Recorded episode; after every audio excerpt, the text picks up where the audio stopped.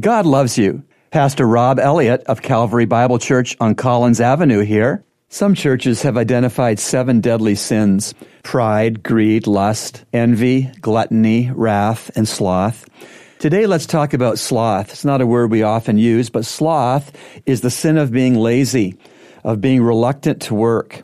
Sloth or habitual laziness is sin because God is not lazy. God never slumbers nor sleeps. He is constantly working his will 24 7, 365. Why? 2 Thessalonians 3 7 to 15 prescribes some tough love for lazy persons. For you yourselves know how you ought to follow our example, because we did not act in an undisciplined manner among you, nor did we eat anyone's bread without paying for it. But with labor and hardship we kept working day and night, so as we might not be a burden to any of you, not because we do not have the right to this, but in order to offer ourselves as a model for you, that you might follow our example. For even when we were with you, we used to give you this order, if anyone will not work, neither let him eat. For we hear that some among you are leading an undisciplined life, doing no work at all, but acting like busybodies.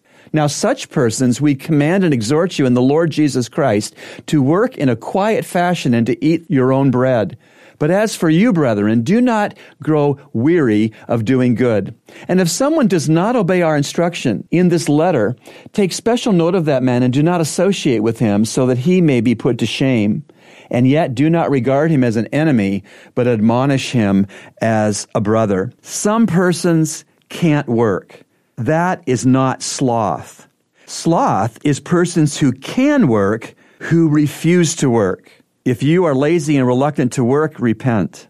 Remember, God loves you, and He's proven it with Jesus' cross. Today's message has been brought to you by the Christian Counseling Center located at number 58 Collins Avenue. To reach the center, call us at 323 7000.